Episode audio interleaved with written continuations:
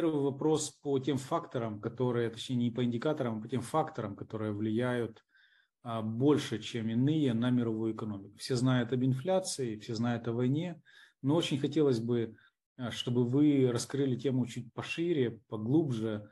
Какие же все-таки факторы, как вам кажется, оказывают наиболее существенное влияние на экономическую ситуацию в мире, на то, будет экономика расти, падать, останется на месте и так далее. Я, с вашего позволения, передам первое слово Эрику. Эрик, если можно, mm-hmm. с вас начнем.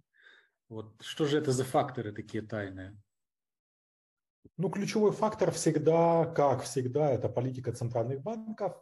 Важно понимать, что это объясняет львиную долю тех движений фонд, финансовых рынков.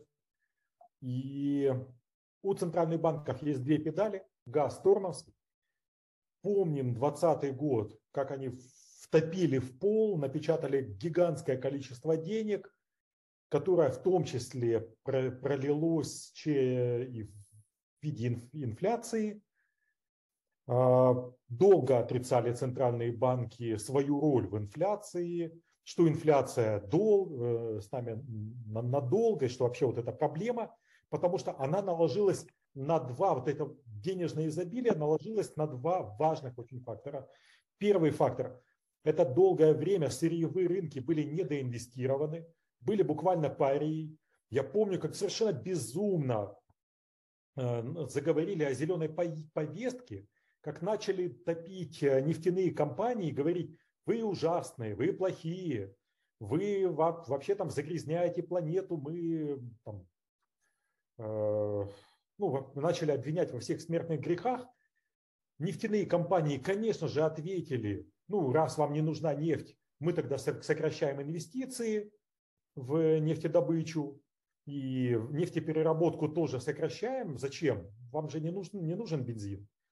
И потом оказалось, Путин очень умело вставил свои пять копеек и нажал на вот эту болевую мозоль западных миров, и из-за чего нефть и газ просто взлетели в космос и подорожали. Это, это вторая боль мировой экономики. И третья боль, которая с нами надолго, на, след, на следующие, наверное, лет двадцать или тридцать, это демография.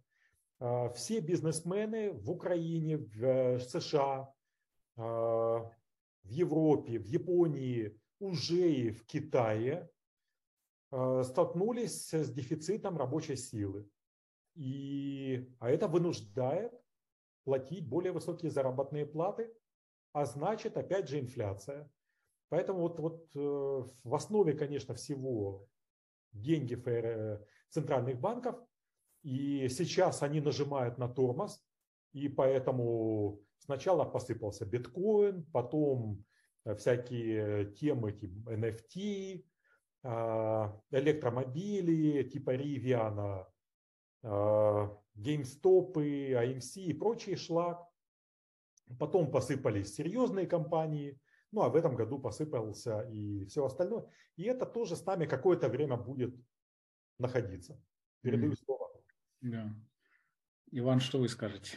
Да, я, ну, я не могу не согласиться, не согласиться с Эриком. И вот, э, знаете, у меня есть такая одна презентация иногда, когда меня приглашают, я выступаю о том, что будет в мире и в Украине. Ну, на самом деле, точно никто не знает, что, что будет, да, но на какие-то вещи мы можем рассчитывать. И вот я там, есть у меня слайд, я сейчас не могу показать, ну, не важно, я на словах скажу.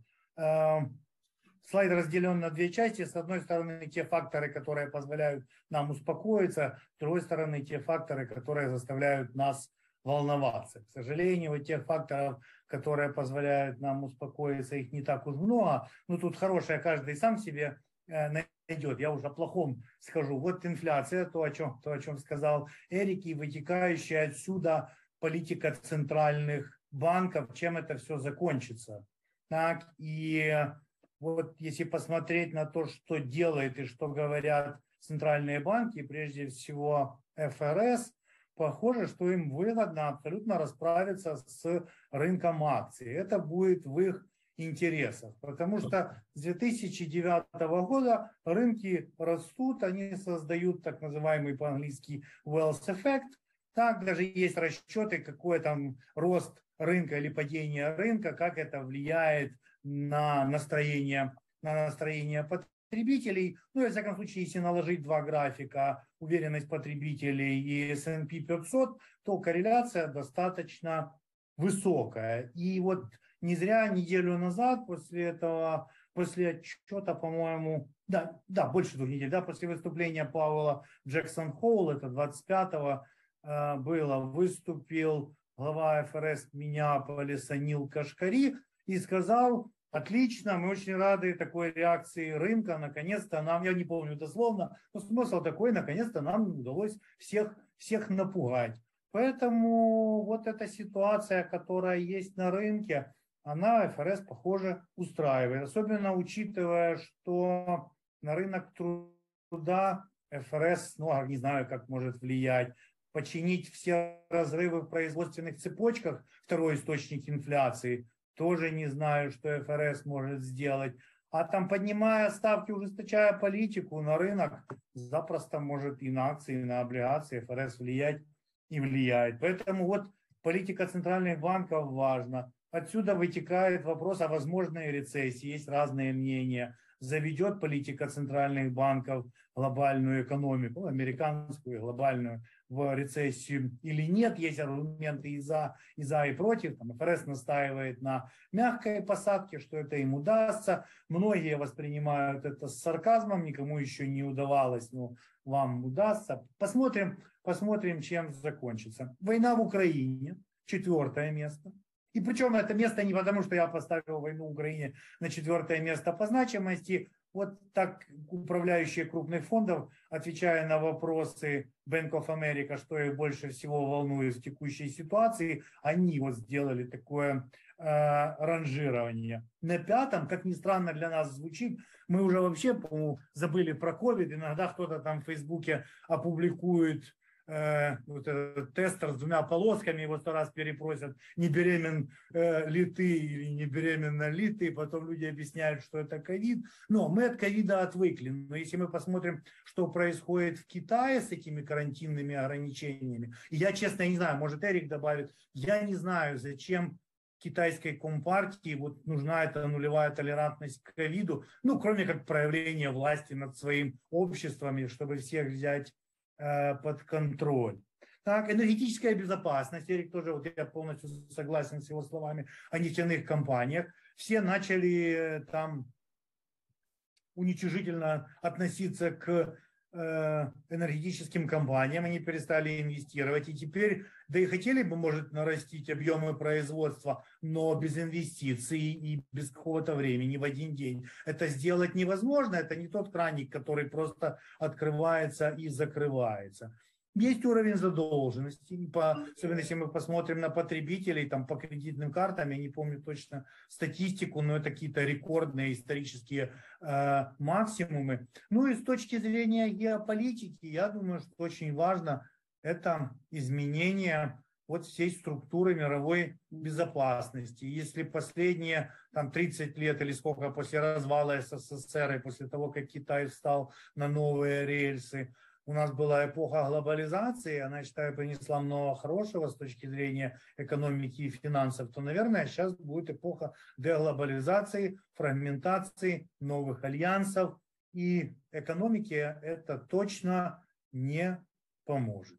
Вот, вот такая моя оценка ситуации. Здорово. Ну, получается, что у нас есть только один более-менее, скажем так, понятный фактор – это эф эр эс, как это ни странно прозвучит, а все остальные факторы, они находятся под меньшим контролем кого бы то ни было, то есть и ковид, и э, разорвавшиеся уже цепочки, то ли связанные с ковидом, то ли с деглобализацией, и э, все, что связано с демографией, и все, что связано с геополитикой, с войнами, э, и все, что связано с экологией, о них не упоминаем сейчас, еще пару лет назад мы, наверное, вспомнили, сейчас как бы какая экология, если... Там такие ситуации происходят, геополитические и так далее. И выходит, что эм, когда мы говорим о том, что мы можем что-то прогнозировать по действиям э, эф эр эс, то есть поднимут там на пятьдесят пунктов или на семьдесят пять пунктов, то мы очень сильно заблуждаемся, потому что может прилететь с той стороны, с которой мы даже не, не, не ожидали, по большому счету.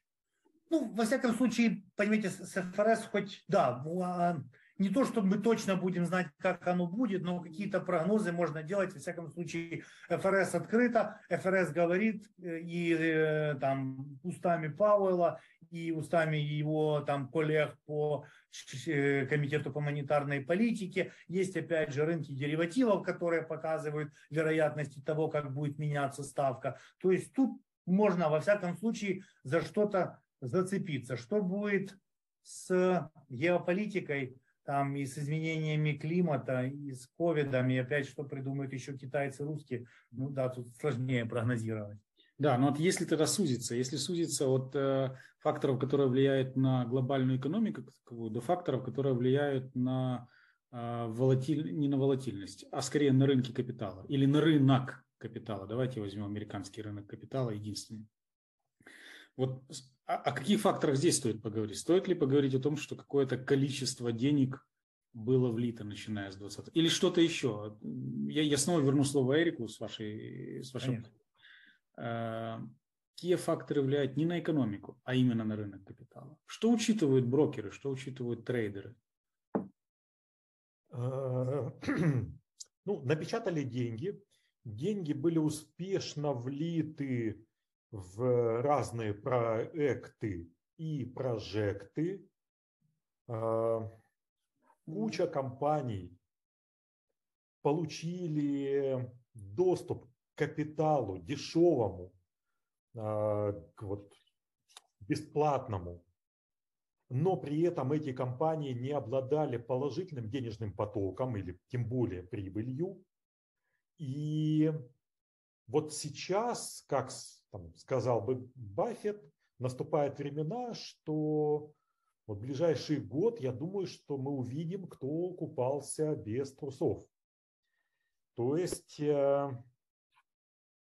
ликвидность пришла, ее проели, и многие компании объявляют уже о том, что увольняют там двадцать процентов персонала, например.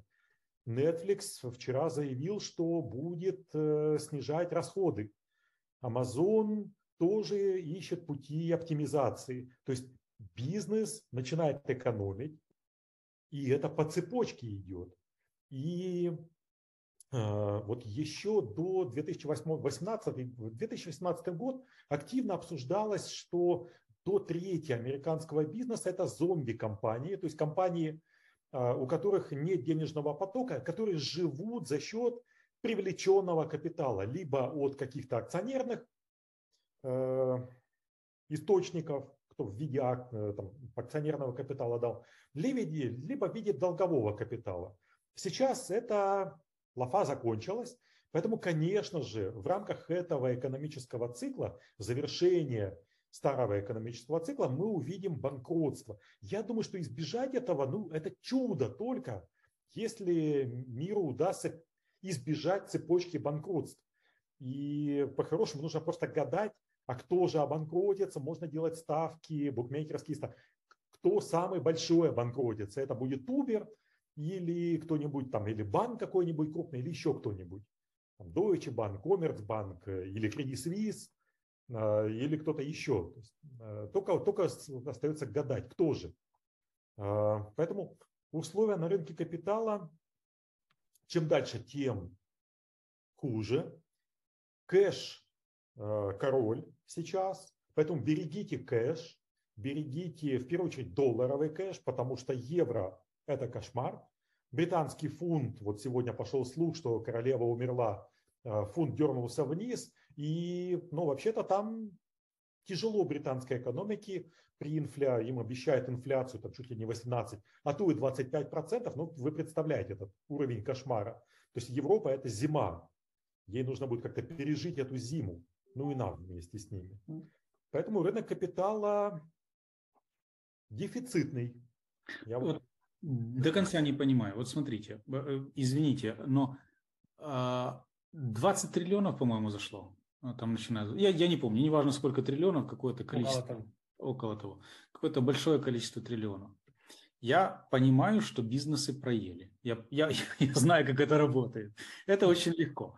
Но Если они проели, эти деньги в физическом или в электронном выражении, они просто перекочевали с одних счетов на другие, но они остались в системе, потому что, насколько я понимаю, ФРС не произвел обратное изъятие, они не начали это делать достаточно активно, просто уже начали, уже начали, но все равно кэш is a king, это тогда, когда кэша мало. А сейчас, по, по моим ощущениям, они очень интуитивны, и я очень не специалист в вопросе.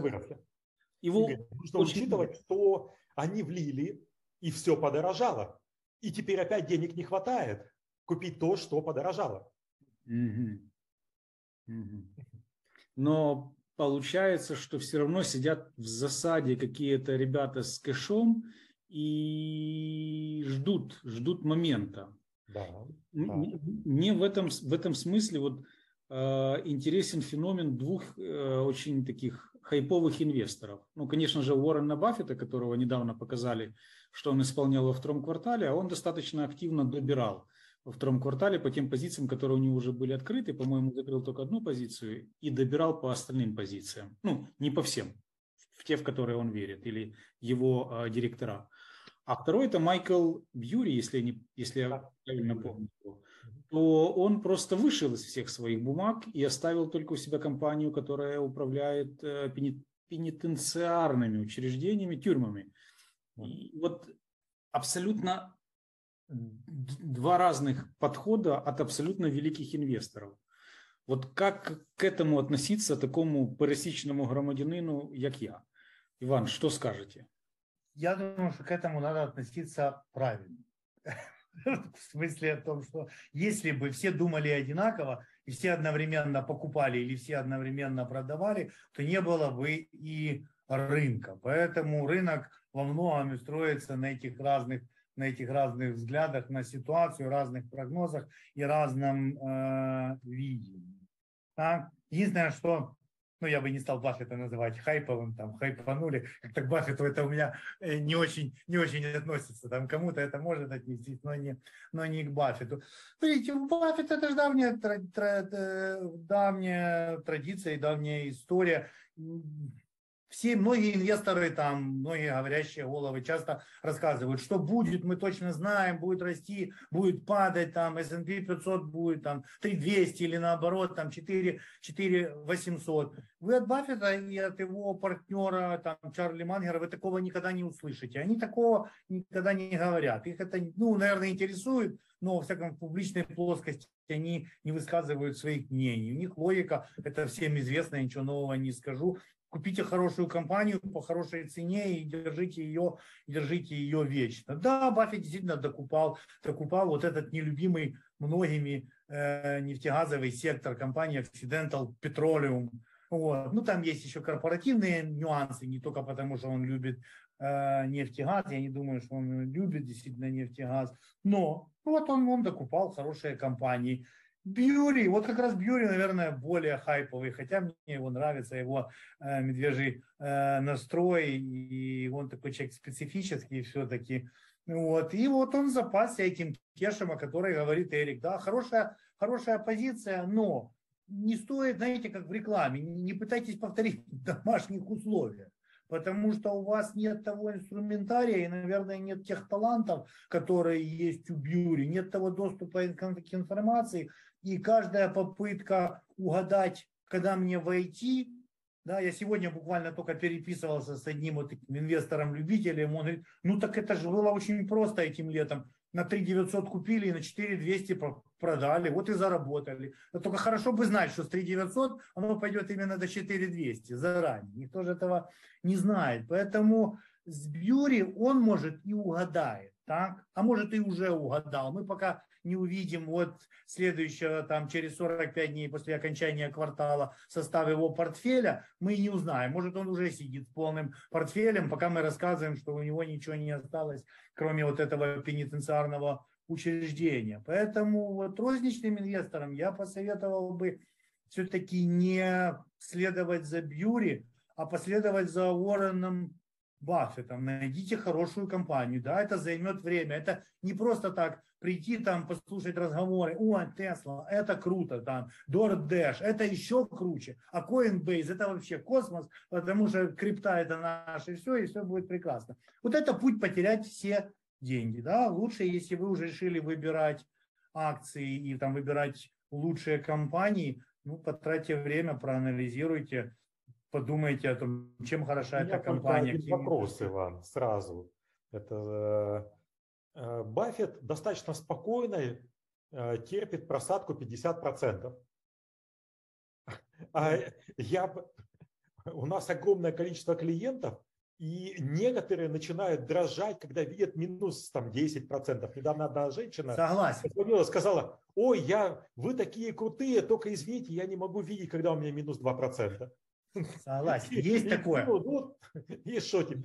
Есть такое. Это все, все правильно, я понимаю. Поэтому вот я не хочу с этим сталкиваться и принципиально не беру у людей деньги, деньги в управление. Вот. Это действительно большая причина. Но, но, Эрик, я думаю, и среди ваших клиентов есть такие, которые купили вот этот весь шлак, как вы его правильно назвали, который состоит из одной, даже не то что идеи, а там красиво рассказанной истории, красиво однажды проданной, и ничего нету, ни денежного, ни денежного потока, ни корпоративного управления, полный мусор. И люди его покупали там условно по четыреста долларов, сегодня оно стоит сорок долларов, но они уверены, что они теперь, они из спекулянтов уже превратились в долгосрочных инвесторов, они вытерпели этот удар в минус девяносто процентов, теперь ждут, когда все вернется обратно туда на четыреста. Никогда не вернется. Лучше продать и забрать остатки кэша, мне кажется. Поэтому есть и такие, которые долго терпят и могут еще и Баффету дулю показать в плане терпения. Извините за такие фривольные, фривольные речи. Вот. Ну вот то, что касается Баффета, Баффета и Бьюри, поэтому общий комментарий подвести итог, потому что я сказал, самое главное, не пытайтесь, не пытайтесь угадать, все равно вы не угадаете. Хотя мы все ждем, и Эрик ждет, и я жду. И у нас все есть какие-то свои ориентиры. Вот оно опустится до какого-то уровня, и мы, запавшись там за запасами кэша, пойдем покупать, и это будет наш, наш успех. Ну, так построен этот бизнес, так построен этот э, мир. Вот. Но пока что этот подход Баффета, который демонстрирует там сколько лет, но лучше него результатов в долгосрочной перспективе еще никто никогда не давал. Ну, здорово. То есть он не заглядывает, условно, на один год. У него намного больше горизонты, насколько я понимаю. Поэтому мой следующий вопрос, он довольно выглядит в глаза Баффета бессмысленным. А, то есть где это дно, с вашей точки зрения? И когда? Сам, самый сложный вопрос, когда оно? Потому что если где, еще можно, наверное, агрегировать несколько прогнозов каких-то инвестиционных банков крупных. Кто-то говорит три тысячи двести, кто-то что-то еще.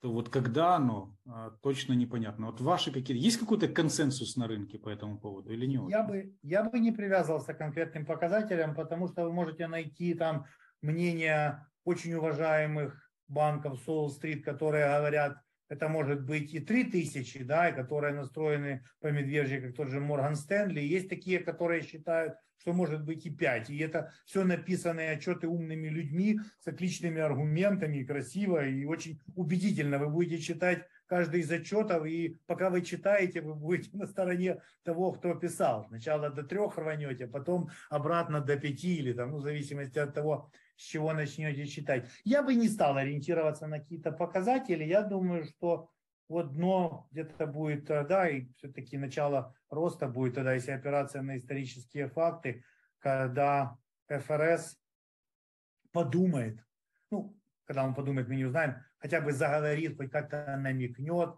на то, что может быть разворот в политике его, вот это ужесточение. Так, ну, как сказал Пауэлл, мы это будем делать, пока там не убедимся, что job is done. Вот.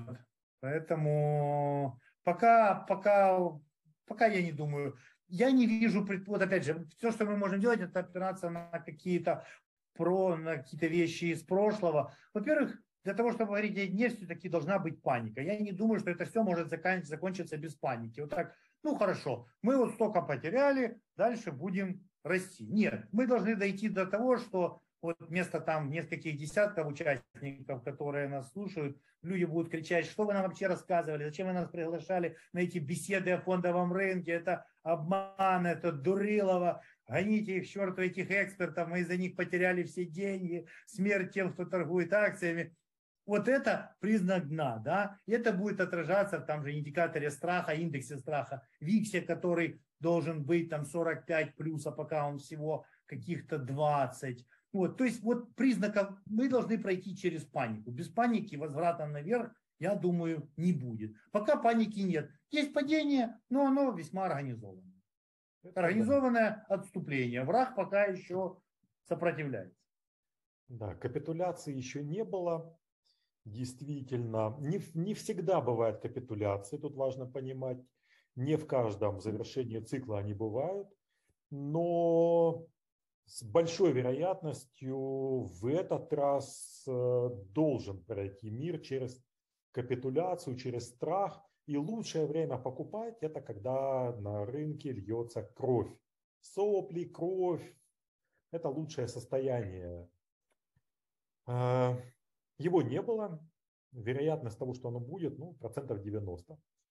Что касается, когда дно, где дно, ну, первая отметка три тысячи шестьсот для эс энд пи, пройдем, пойдем на три тысячи двести, пройдем, пойдем на две тысячи девятьсот три. Здесь рецепт, вот мы проводим инвесткомитет каждую неделю. Каждую неделю вот подкручиваем, смотрим, потому что ты не можешь сегодня сказать, что будет, э, там, ну, вообще никто не может сказать, что будет завтра. Но вот постоянно приходится держать на кончиках пальцев ситуацию, потому что она реально очень динамично меняется, э, с одной стороны. А с другой стороны нельзя мельтешить. Вот эта попытка угадать дно – это последнее дело. Вот реально последнее дело. И тут рецепт очень простой. Есть справедливая цена. Мы, например, моделируем через прибыль компании. То есть твоя задача пойти купить классный бизнес. Если его будут продавать с дисконтом, будь счастлив. Если он после этого подешевеет, у тебя должен быть кэш, еще купи. Если он после этого подешевеет, иди еще раз купи. И покупай, пока его тебе, вот пока этот сезон распродаж продолжается. Главное не покупать фуфел. Вот ключевое. Я, поэтому у меня ключевое, что я вот в шестой книге написал, это цветовая дифференциация активов. Если вы помните Киндзадза, там обречено то общество, у которого нет цветовой дифференциации по штанам. Вот примерно то же самое можно сказать про активы. Если вы не разбираетесь, в, что вы покупаете, там, ну, у меня я четыре цвета беру, там зеленый, желтый, оранжевый и красный. Вот если вы посмотрите свой портфель и увидите в нем кучу красных активов, вот, мягко говоря, плохих, не буду называть там фекального там, свойства, то вот если вы не будете вот этого покупать, вы уже будете более-менее себя чувствовать неплохо. Ну а дальше просто не покупайте на все. То есть сегодня первое не спешить. И... А когда придет время покупать, вот купили, ну, поднялось, хорошо. Главное не покупать на все, не, не спешить. Окей, okay, окей, okay. Спасибо. Чуть-чуть сейчас в сторону, но потом вернемся к этому. Вот интересно следующее. Ну, я, я слышу, что есть консенсус, что все равно что-то, что-то на нас движется. Понятно, что до конца никто этого не знает. И предполагая, что это нечто движется, и предполагая, что это нечто материализуется.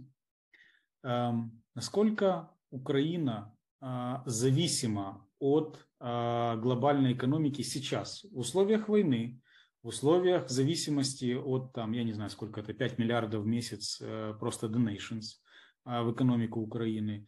Есть ощущение, что Украина во время кризиса две тысячи восьмого - две тысячи девятого года имела большую зависимость через закредитованность, через внутреннюю закредит, через внешние кредиты, и мы прямо это очень сильно ощутили. Я слышал, что такое мнение, опять же, не претендую на то, что оно правильно, интересно ваше мнение, что э, если все-таки мировая рецессия произойдет и будет череда банкротств, то Россия пострадает больше, чем Украина из-за падения там, цен на энергоносители, из-за каких-то других факторов, которые возможны. Вот как вы оцениваете влияние возможного, возможной рецессии на Украину и на Россию? Кому будет хуже и как мы это все будем проходить, если или когда это произойдет?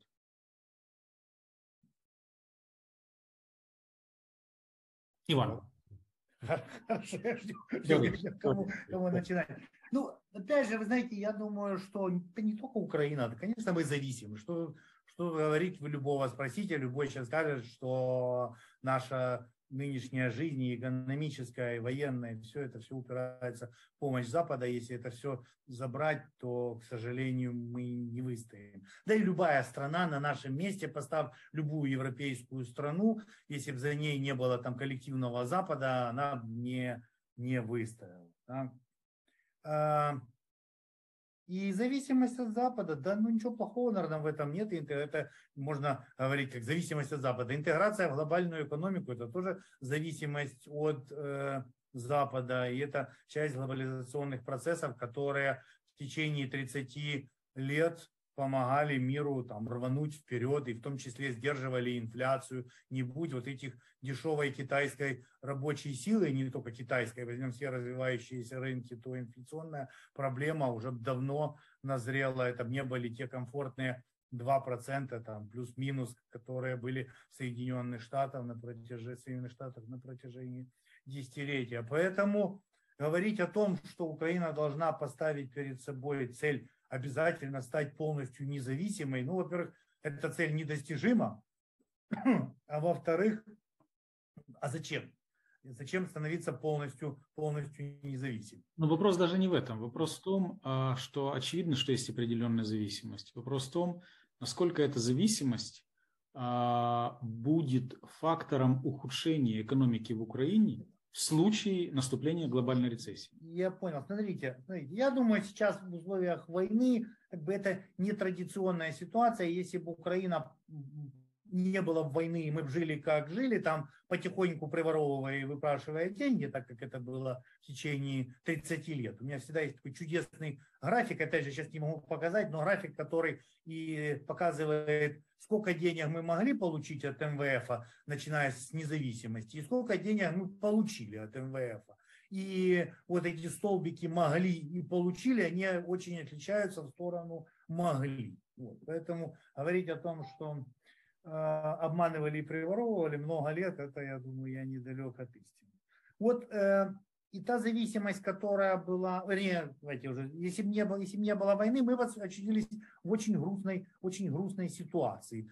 И долги бы нам не так прощали, и наличие долларового долга при таком долларе, как сейчас, а доллар сейчас, вот только в этом году, там индекс доллара вырос на пятнадцать процентов, и э, это сравнивается, вот там сила доллара, где-то я читал, с восемьдесят первым или восемьдесят вторым годом. Ну, то есть это, понятно, для стран, которые занимают в американском долларе, и при сильном, при сильном долларе и при высоких, при высоких ставках это, это катастрофа. Ну, сейчас, сейчас война, сейчас совершенно другое к нам отношение, поэтому сейчас нам многое сойдет с рук и будет проще на то, чтобы, может, и не простили в обычной ситуации. И действительно, мы сильно зависимы от глобальной экономики, но зависимы мы всегда были в плохом плане. Почему? Мы были маленькая сырьевая экономика, которая как флюгер колебалась вместе с колебаниями цен на сырье, на которые мы их не определяем, мы на них не влияем, мы их только можем принять и порадоваться, если они высокие, и огорчиться, если они низкие. Если была, вернее, ну, рецессия будет, скорее всего, да, вот что такое рецессия? Рецессия – это низкие цены на сырье. Значит, мы не досчитаемся очень большого количества валютной выручки. Украинские компании-экспортеры тоже не получат много денег. Так вот, эта зависимость Украины от сырьевых рынков и от кредитов, вот это не очень хорошая зависимость. Я не призываю разрушить сельское хозяйство и металлургию. Есть, Бог дал нам эту землю, я уже не раз говорил, Бог дал нам нормальные климатические условия, которые пока катастрофа нас не коснулась. Надо производить, надо продавать. Вот. Но надо уходить, менять структуру экономики. И это вот такая полуфеодальная сырьевая структура экономики. Мы далеко с ней не заедем. А то, что мы будем зависимы дальше, да, мы будем зависимы от рынков капиталов, что без капитала никакая экономика не развивается. Капитала внутри страны у нас нет. Ну, где, у нас нет никаких финансовых рынков, поэтому нам нужно привлекать иностранных инвесторов. Да, и поведение тоже будет зависеть от того, что происходит в глобальной, глобальной экономике. Поэтому еще раз, зависимость обязательно она сохранится, это нормально, просто нужно понимать, какого рода зависимость. Ну а рецессия, еще раз, если бы не было войны, я думаю, рецессия по нам ударила больнее. Но сейчас, когда идет война и когда есть масса негативных факторов, и горе, и беда, и все это, люди, люди гибнут, вот эти последствия экономической рецессии, я думаю, для нас это сейчас не на, не на самом важном э, месте. То же самое и с Россией, я думаю, что вот эта изоляция, поскольку вы спросили о России, я тоже отвечу, вот эта изоляция, в которую попала Россия, и то, что там происходит, и санкции, я думаю, это будет гнобить Россию намного больше, чем просто бы, если все было мирно, нормально, и Россия просто переживала э, рецессию. Я думаю, что они вот этим совершенно безответственным таким поведением и, и войной, и всем вот этим ужасом, этим всем, они себя загнали в намного худшую ситуацию, чем там, самая сложная экономическая рецессия. Она на них не так сильно повлияла. Mm-hmm. Ну, я вот так думаю. Окей. Эрик, что вы думаете? Ну, пострадает, да, конечно. Тут вопрос, там, как я услышал его, что, а кто пострадает больше? Да, типа того. Россия или Украина? Ну, Россия, проблема не с деньгами, в России проблема, там, как обычно, дураки, э, товарный голод, который там, их будет потихонечку придавливать. Э, Но Россия более сырьевая экономика, чем Украина. Конечно же, поэтому по ним больнее будет бить рецессия и спад на мировом сырьевом рынке. Гораздо больнее. Они не ожидали еще вот этого. То есть это их там в следующем году догонят, в двадцать третьем году. И в этом году они еще как-то там пропетляют, там, будут потихонечку проедаться, но в следующий год да. А Украина, окончание войны, если приведет к всплеску активности по восстановлению, то у нас, может быть, даже будет определенного рода инвестиционный бум. Поэтому по Украине просто так много неопределенных факторов, что сегодня загадывать, как тут будет, ну, я не... Ну, сложная история. Спасибо, понятно. Мысль понятна. С точки зрения классового актива, вот во что вы верите? Все сидят на деньгах, условно все. Я так понимаю, корпоративный сектор не очень сидит на деньгах, а фондовый сектор очень сидит на деньгах. Вот почему-то у меня такое, такое ощущение. Корпорации проели, а, а фондовики как-то не, не очень проели. И вот все сидят и ждут. Золото, крипта, недвижимость, фондовый рынок, я не знаю, там, казначейские обязательства, что-то еще. Вот если бы вы сейчас выделили там три ключевых класса активов, которые вы думаете, что есть смысл за ними наблюдать в обозримый год, чтобы в них посмотреть серьезно зайти. Что это за классы активов? Я вот, Эрик, с вас хотел бы данный раунд начать. Ну, давайте разделим две вещи. Первая вещь. Представьте, если вам необходимо принять единственное решение сегодня на следующие десять лет. Вот, и что вы вот сегодня купите, и э, больше у вас нет шансов поменять свое решение. Хм. Ну, я бы сказал, скорее, Я бы, конечно, поставил бы от пятидесяти до ста процентов на бизнес, на акции.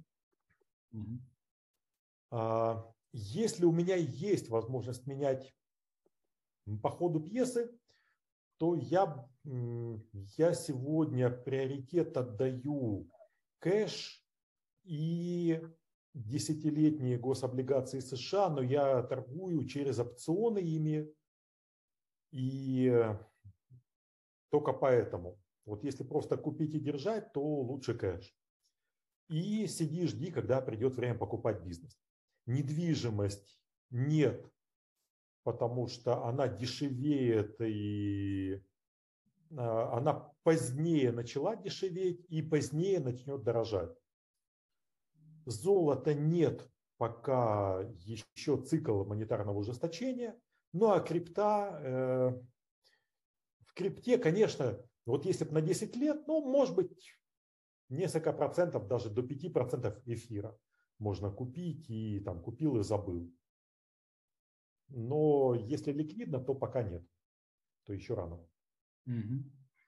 Услышал, услышал, услышал. Иван, как вы смотрите на вещи? Знаете, я бы не привязывался, ну, есть там много разных э, таких уже установившихся закономерностей, какие активы, когда растут, в какие моменты времени, но, опять же, э, в этом нынешнем уравнении неизвестных достаточно много, все определить э, тяжело. Ну, вроде инфляция, инфляция пошла на спад в Америке, да, в Европе мы такого не видим, в Британии там действительно катастрофа, да и не факт, что в Америке оно опять там полностью, ну, может, пики пройден, но если она будет стабильно там на уровне восьми процентов, то это тоже не, не мало, да, учитывая э, целевые показатели эф эр эс. А может, и опять вверх рванет, никто не знает. Поэтому я вот все-таки не исключаю возможности того, что облигации будут интересным,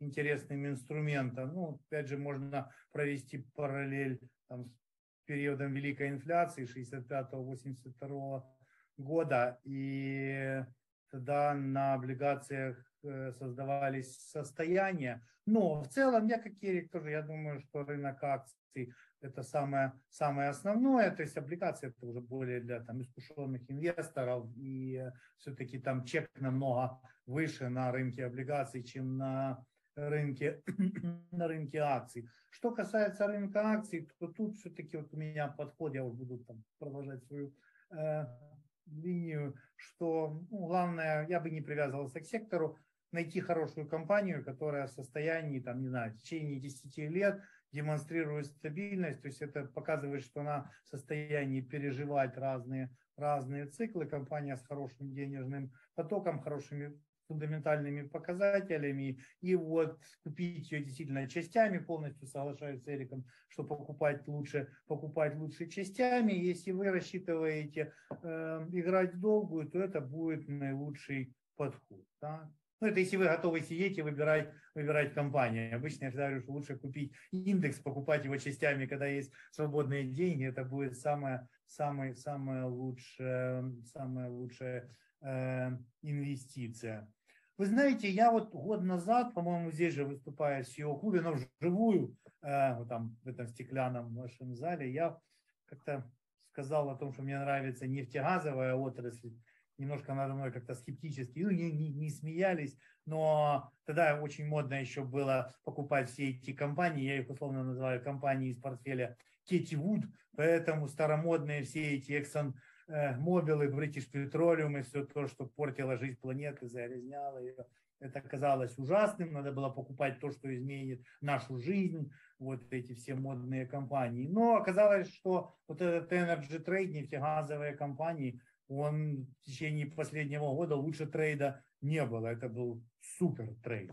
И я думаю, что несмотря на то, что нефть подешевела, и понятно, это сказывается на ценах нефтяных компаний, но я бы все-таки не сбрасывал со счетов нефтегазовый, нефтегазовый сектор вот по тем причинам, о которых мы говорили раньше. От нефти и газа в ближайшие, я думаю, десятилетия никто не откажется. люди поняли, что все равно это нужно и будут доинвестировать в отрасль, а пока не доинвестируют и пока там рецессия пройдет, насколько всех, как бы, пока сейчас консенсус такой есть, что рецессия будет, но она будет не глубокой, поэтому, там, не знаю, пройдет год-два, опять пойдет спрос, спрос на нефть. Поэтому вот нефтегазовые компании мне по-прежнему нравятся, и хороший денежный поток, они платят хорошие, хорошие дивиденды, в этом есть смысл. Но все равно вот основной подход, я бы не там, говорил, вот этот сектор классный, этот сектор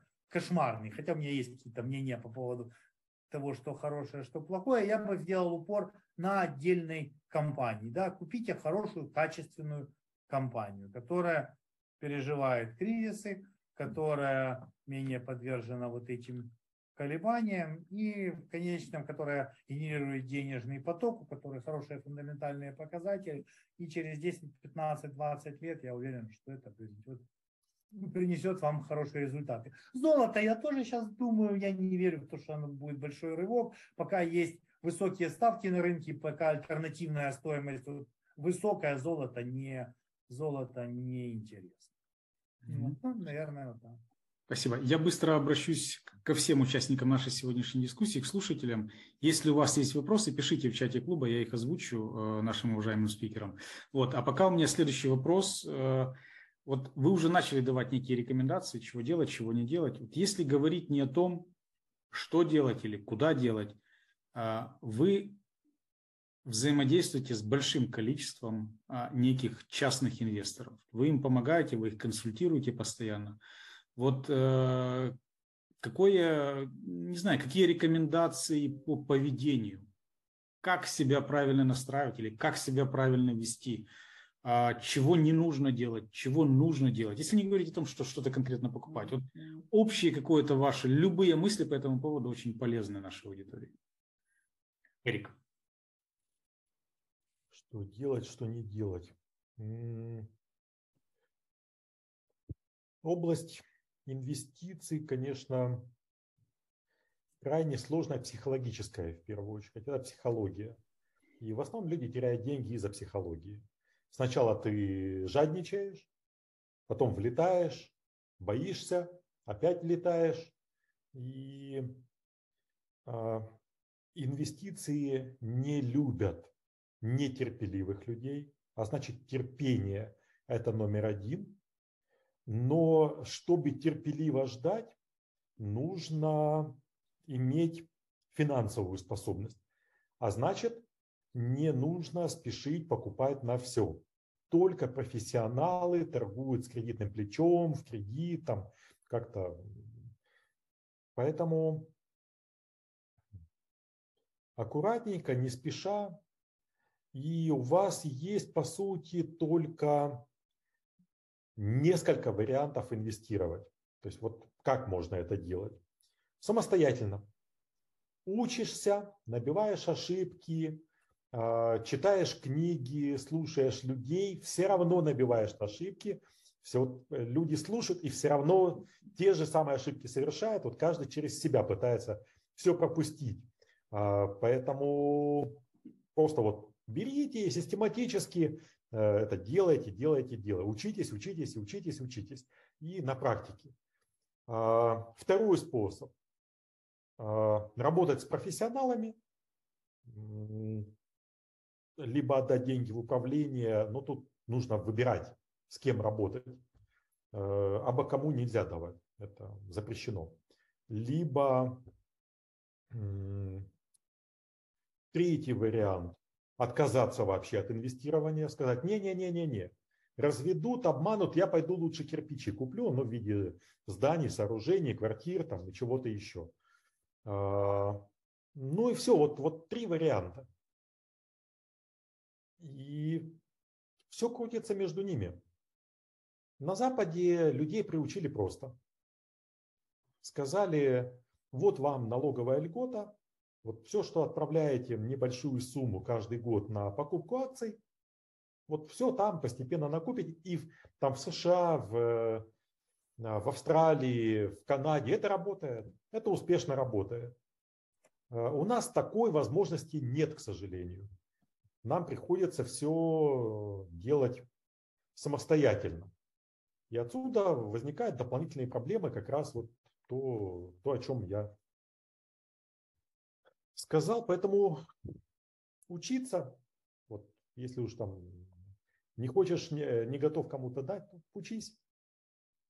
Окей, спасибо. Иван, какие ошибки не стоит делать или как себя? Могу, могу только поддержать то, что сказал Эрик, да, и не верьте всему, что пишут куча экспертов в Фейсбуке, потому что иногда я читаю, и волосы становятся дыбом. Ну, то есть в лучшем, в лучшем случае это такой безобидные фантазии, вот. В худшем случае это может привести там, к серьезным, серьезным потерям. Поэтому, да, если вы решили, если вы просто вот хотите инвестировать, вас интересует в конечном итоге только деньги, и вы готовы долго ждать, тогда я повторю вот эту свою мантру: покупайте частями индексный фонд, привязанный к эс энд пи пятьсот, или можете поделить там в каких-то пропорциях часть эс энд пи пятьсот там, или кью кью кью, привязанный к NASDAQ, технологии будут развиваться и то, и то. Вот это будет отличный, отличный вариант. Если вы хотите чего-то большего, ну, в конечном итоге инвестирование, вот, например, мне, оно доставляет не только там финансовый интерес, да, но мне доставляет удовольствие. И это путь к узнаванию очень многих новых вещей, потому что если ты инвестируешь, ты вынужден читать о том, что происходит в мире, в той же там, политическая ситуация, экономическая ситуация, что происходит в отраслях, что происходит в компаниях. Ты узнаешь о компаниях, которые на передовом крае бизнеса. И вот эти полученные знания, они приносят огромную помощь в основной деятельности. То есть вот это такой дополнительный бонус, я не знаю, как его измерить в деньгах, мне трудно, но в моей жизни, там, консультантской, вот это умение всегда, всегда дать какой-то пример. А вот эта компания делает это вот так. Так, это всегда убедительно, это всегда хорошо, это всегда вас выставляет в каком-то лучшем, лучшем свете, поэтому э, вот знания, полученные от процесса инвестирования, еще раз повторюсь, это дополнительный бонус. Если вы уже решили встать на этот путь и действительно выбирать, не покупать индексы, а выбирать компании, вам это нравится, да, нужно, нужно учиться, нужно определить для себя, что вы хотите. Вы хотите сидеть там в окружении десяти терминалов и пытаться трейдить, зарабатывая на, на часовых колебаниях, на пятиминутных колебаниях, на недельных, или вы, как Уоррен Баффет, готовы там в тишине анализировать, анализировать, анализировать, купить и потом прийти, вот собрать урожай через э, много лет. А может быть и сразу, у него, у Уоррена Баффета и сразу получается неплохо в некоторых э, компаниях. Но в любом случае, в любом случае, если вы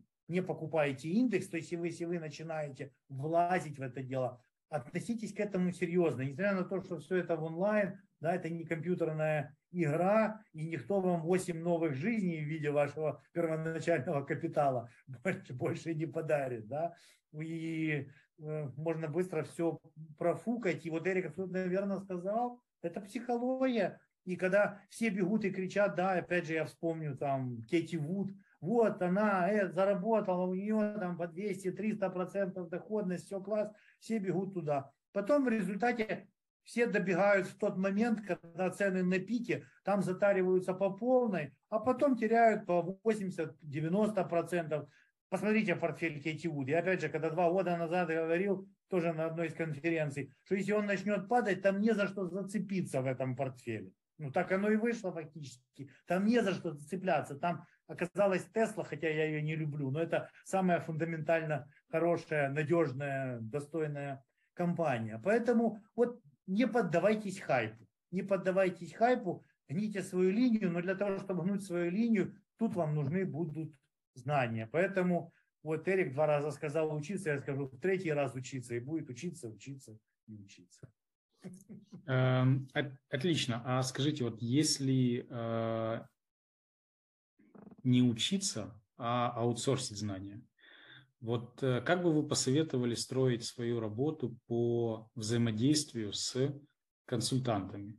Ну, может быть, первый вопрос, как правильно выбрать, консультанта? Это вот по каким, я не знаю, топ-три критерия, на которые стоит обратить внимание при выборе? И второй, э, опыт показывает, ну, по крайней мере, я сам в консалтинге, совсем в другом консалтинге, но я понимаю, насколько важно, чтобы мой клиент умел управлять консультантом. То есть второй вопрос, э, в чем заключается искусство управления консультантом, как строить отношения с консультантом? Первое, как выбрать, второе, как строить отношения с консультантом.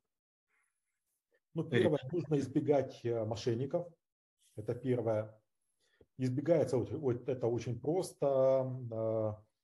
Например, ну, то есть номер один, если тебя просят кому-то отдать деньги, вот перечисли деньги, у нас там замечательная какая-то супер-пупер стратегия, мы тебе из нее сделаем десять, два икса там или сколько-то. Ну, с большой вероятностью это мошенничество. Или какой-то лохотрон, или люди счастливо заблуждаются, или еще что-то произойдет и почему-то пойдет не так, как обещали. А, ну, первое, избегать мошенников. Второе, избегать а, непрофессионалов. Непрофессионализм, ну, реально, вот я даже постоянно ищу аналитиков, я постоянно ищу, кого бы взять на работу. Реально рынок насыщен любителями.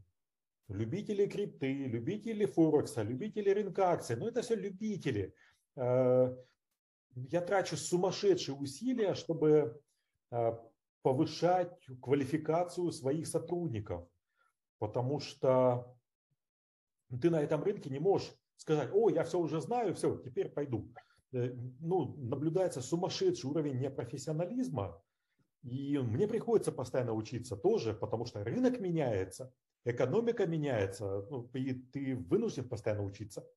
Поэтому первое, вот, избегать этих двух э, категорий. Второе, э, посмотри на результаты, конечно, какие результаты. При этом я рекомендую смотреть не столько на хорошие результаты, потому что хорошие результаты бывают просто случайно. Вот Ark Invest, Katie Wood. Великолепный результат двадцатого года, просто чемпион двадцатого года, дала феноменальную доходность, там семьдесят или восемьдесят процентов годовых. И двадцать первый год минус, двадцать второй год еще больше минус. Все, что заработало, уже все слило. Все люди, которые принесли на хайпе деньги, все уже в минусах там по семьдесят, по восемьдесят процентов сидят. И такие уже так, и что делать, куда бежать? А она крутая. Нельзя сказать, что она не мошенничает, не мошенница. Она реально крутая. И она слила кучу денег инвесторам. И почему? А потому что ее инвестиционная... Ну, тут есть как бы следующий шаг, который нужно запрашивать. Мы сегодня провели полдня, даже не полдня, почти целый день, обсуждая нашу инвестиционную декларацию. И мы ее опубликуем, ну, какую-то часть. Я не уверен, что... Мы весь секрет Кока-Колы расскажем, но какую-то часть расскажем. Это те ограничения нашей деятельности, которые мы сами для себя устанавливаем, что мы не делаем, что мы, потому что ключевое это не потерять. Потому что э, самое главное, вот если ты потерял кучу денег клиенту, вот это, вот это плохо, вот этого нужно избегать. А заработать, всегда можно заработать, нет проблемы заработать на, на, в этом мире. Есть одна фундаментальная проблема. Если ты слил пятьдесят процентов денег, то потом, чтобы вернуться, ты должен заработать сто процентов. И вот ключевое – это не терять вот эти деньги. Не вкладывать в какой-то в легенды, в лотерейные билеты, в какой-то мусор. А если уж ты туда вложил, ну хотя бы вложил ну, чуть-чуть денег, чтобы тебе эта боль не была смертельной. Это так я вот очень... Спасибо. Спасибо. Поставлю. Очень и очень. Иван... Да, вот. Вы знаете, тут тоже, ну, тоже ничего, ничего, трудно что-то добавить. Ну, трек-рекорд очень важно. И важно, чтобы он был не за один год. Что, опять же, вот я вернусь к своему тезису о героях Фейсбука, которые пишут, я в прошлом году там заработал семьдесят процентов, дайте мне денег. Ну, я поуправляю, я вам еще заработаю. Ну, не факт, во-первых, что человек заработал действительно семьдесят процентов. Да? Я верю, вот если... Например, вот там First Key Investment Club, который я создал, такая добровольческая организация, где люди обсуждают идеи, где все бесплатно. Да, это наше финансовое волонтерство. Вот у нас там есть портфель.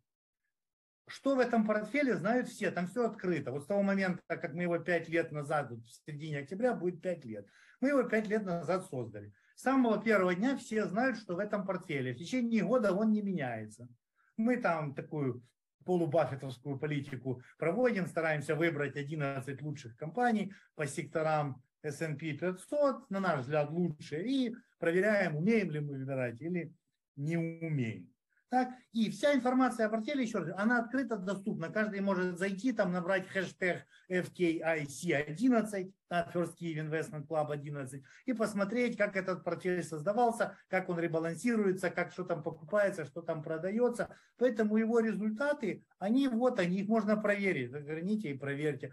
А так, знаете, говорить, я в прошлом году заработал там семьдесят процентов. Ой, да, какой молодец. Но оказывается не так. Я заработал на те тридцать, которые у меня были инвестированы в две удачных компании, а остальные семьдесят я держал в кэше, потому что было страшно. А еще я инвестировал в крипту, там провалилось. Но это же не акции, это не считается в нашем портфеле. Поэтому посчитать, ну вот мы с Эриком давно уже в этом деле, посчитать можно что угодно и как угодно. Вот, поэтому трек-рекорд очень важно. И вот в этом году нашему портфелю будет уже пять лет, вот мы обгоняем эс энд пи пятьсот. У нас с момента, с момента основания вот в, на несколько процентов, четыре процента где-то мы в среднем года обгоняем. Это хороший результат. Но я не спешу хвастаться, потому что и с нами может случиться то же, что случилось с Katie Wood, и мы можем в следующие два-три года мы можем терпеть убытки, отставать от индекса, и наше преимущество рассеется. Мы же тоже не чудеса, не, не, не какие-то не создаем. Поэтому, да, смотрите на тех вот консультантов, которые на этом рынке давно, которые переживали, очень важно, чтобы они переживали кризисы. Потому что двадцатый, двадцатый год, я вот, еще раз, извините, третий раз вернусь к Фейсбуку, там пишет человек: ой, я узнал, что есть фондовый рынок, буду туда инвестировать. Через три года. Хотел поделиться с вами своим опытом инвестирования и рассказать вам, как построить очень правильные схемы торговли опционами и так далее. То есть через три месяца человек, который не знал, что такое рынок акций, чем он отличается от рынка облигаций, он начинает рассказывать, как там вершить великие дела. И не он в этом виноват. Ему это, в свою очередь, рассказали некие ушлые брокеры, которые насовали ему в портфель всего, чего можно поагрессивней, для того, чтобы снять побольше комиссию. И это росло на хорошем рынке. А на хорошем рынке у всех росло. А теперь, совершенно верно, мы увидим, вот кризис, кто купался без трусов. Поэтому ищите того консультанта-менеджера, который видел кризисы и который знает, как купаться в трусах, без трусов и как выходить из воды. Вот. Поэтому на хорошем рынке все молодцы. Тут ума много, ума много не надо. двадцатый год, что не купил, да, покупай любую просадку, и ты будешь чемпионом. А сейчас этой стратегии ты будешь без штанов. Пойдешь купаться точно голый, только не в фондовый рынок, а в природные водоемы. Ну, вот так.